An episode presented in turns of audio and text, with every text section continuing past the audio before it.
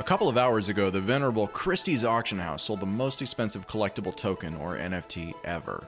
It's a big event that could have major implications for the space. I'm Adam B. Levine, Coindesk's managing editor of podcasts, and on this special quick hit Coindesk Reports, I took to the audio only social media network known as Clubhouse, where a number of crypto enthusiasts joined me to react to and discuss the news.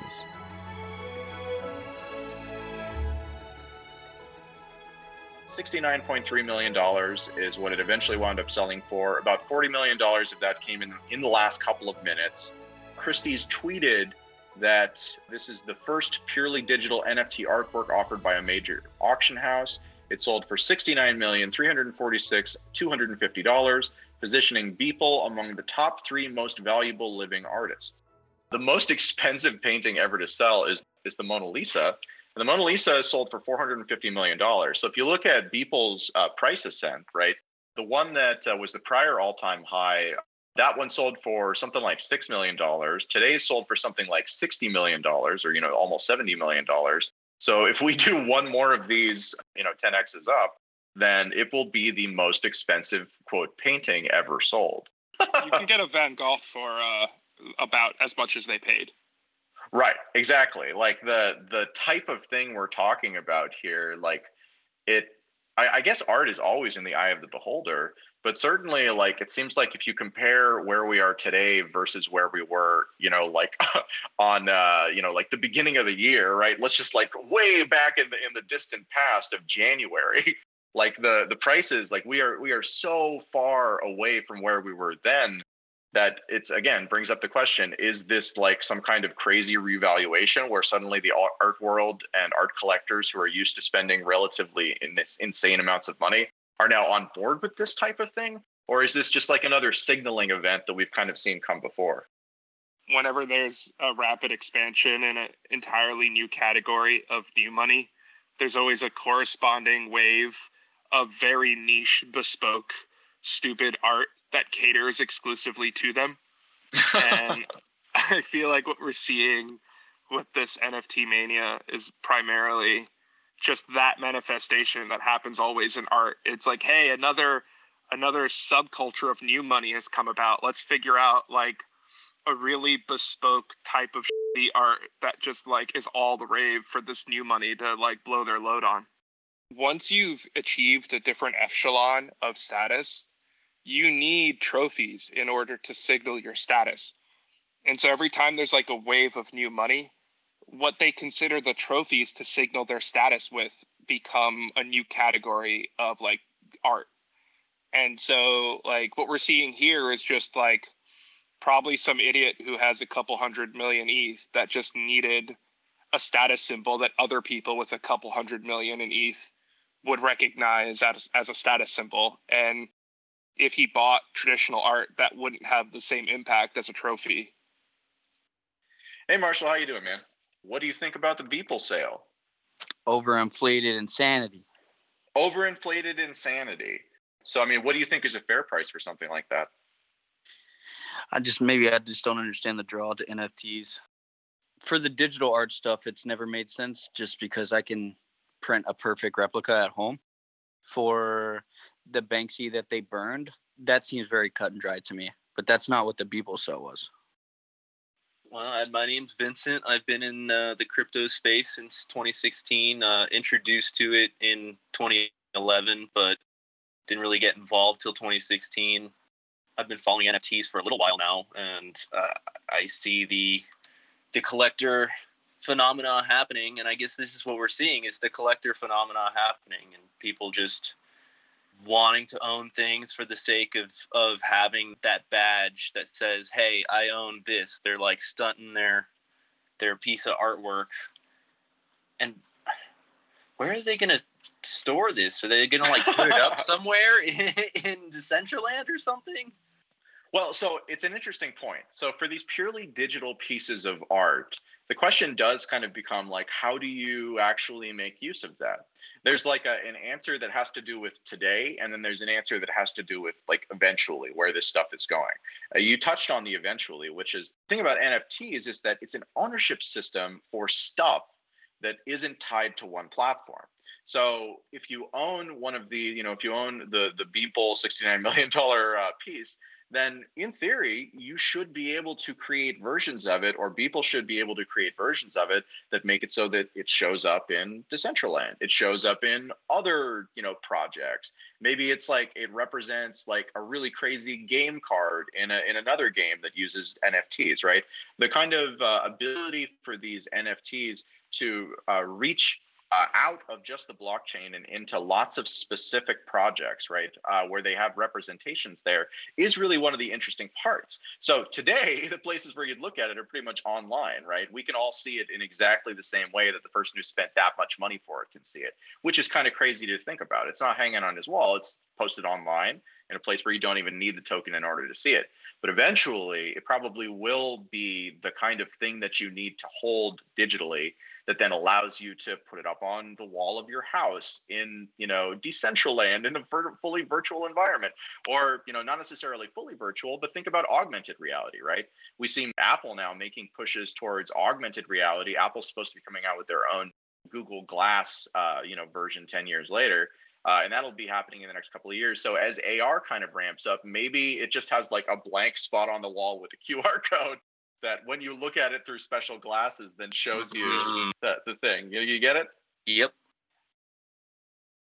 Uh, Monty, interested in Bitcoin and everything else. And my question is, is, is this just the start of kind of the a virtual Louvre of someone who's really collecting things that at some point when everyone's got the Oculus on and you're just going in and taking a look around this virtual uh, museum, is that kind of what may be the start of this? That is certainly where advocates hope that it will go.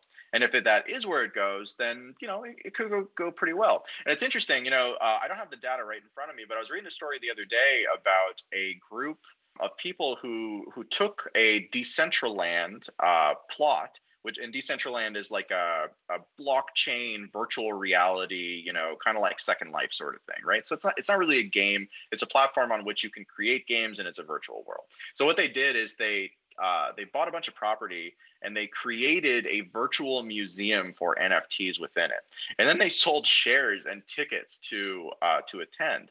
And so it was a project that uh, that um, you know, started, and I believe they invested in terms of the NFTs and buying all the property because property is quite expensive in Decentraland, something like two million dollars. But then they sold interests in it, membership interests in it, which is of questionable legality. Uh, and got the valuation to about $60 million. So, that right there, again, is like another kind of beaconing event, right? Where it's an opportunity that nobody was really seriously thinking about. Somebody went ahead and did it and they basically validated the concept. So yeah, I think we're in this kind of time when we don't really know which direction this is going to go, but we're starting to see indications that even if it's not like a mainstream phenomenon, that there is this interest in these concepts of virtual galleries, and certainly from people who are you know who are looking to to put crypto money into things, uh, it has been successful so far. I'm Dan. Uh, I'm I would say a Bitcoin maximal-ish, although I interestingly enough I do have some Decentraland. I honestly, I just don't understand NFTs. I don't get it. I don't know what makes it, you know, if if I looked at two animated gifs and one is worth 69 million dollars and one is worth nothing, I can't see the difference between those things. At the same time, I don't know what makes a Pokemon card worth hundreds of thousands of dollars either.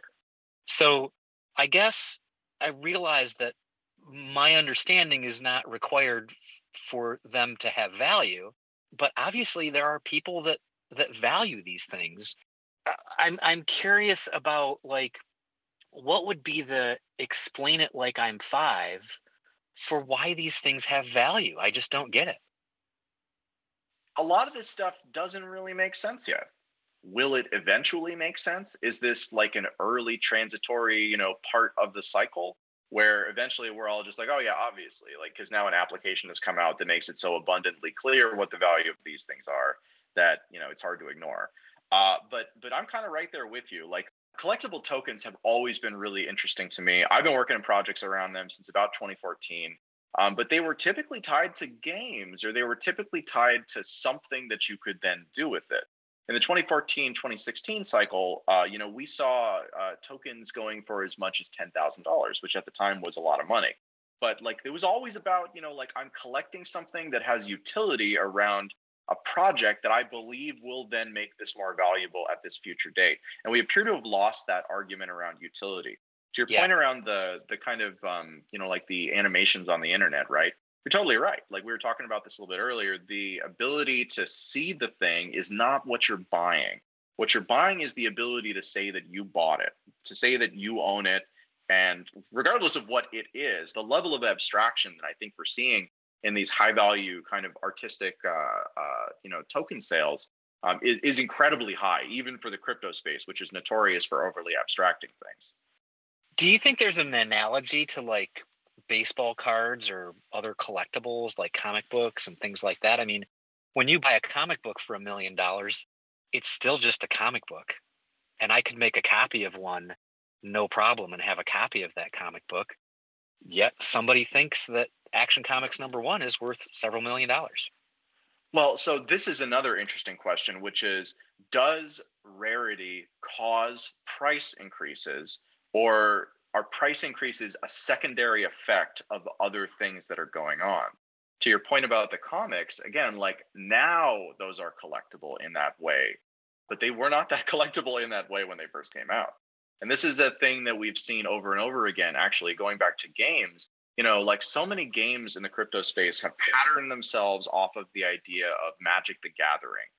Magic the Gathering, obviously, one of the kind of early collectible card games, there were always rare cards, right? But again, the rare cards were ones that like had stopped being printed, uh, were never printed very much, and were really, really good in game, right? So like that was another important part of it. There was one uh, card called a Black Lotus that basically gave you a meaningful advantage if you used it, right? And so that then tied in to make it collectible because there weren't very many of them, and everybody wanted one because it was so useful in game it really was about these very early, at the time not recognized as being really much of anything, and very useful in the application in which they were being used. And so, again, you look at NFTs, and in their current state, they don't do that. In a future state, they might be able to do that and more. But the question is, why are we seeing prices like this at this point in time before we've gone through that cycle of creating that value? Maybe that cycle isn't necessary in the way that we used to think it was. And maybe you can just start with rarity. You know i've created one of something ergo it is rare ergo it is expensive. But i think that that's an untested sort of uh, question that we are now seeing being tested in real life. And so far the like utility school of value for for collectibles like this doesn't appear to be winning Well, that's it for this special Coindesk Reports. What'd you think about today's format? We'd love to hear from you. You can send us an email at podcast at Coindesk.com or leave a review on your favorite podcast player. And if you'd like to participate in future Clubhouse segments, make sure you follow at Coindesk and at Adam B. Levine on Clubhouse. Thanks for listening.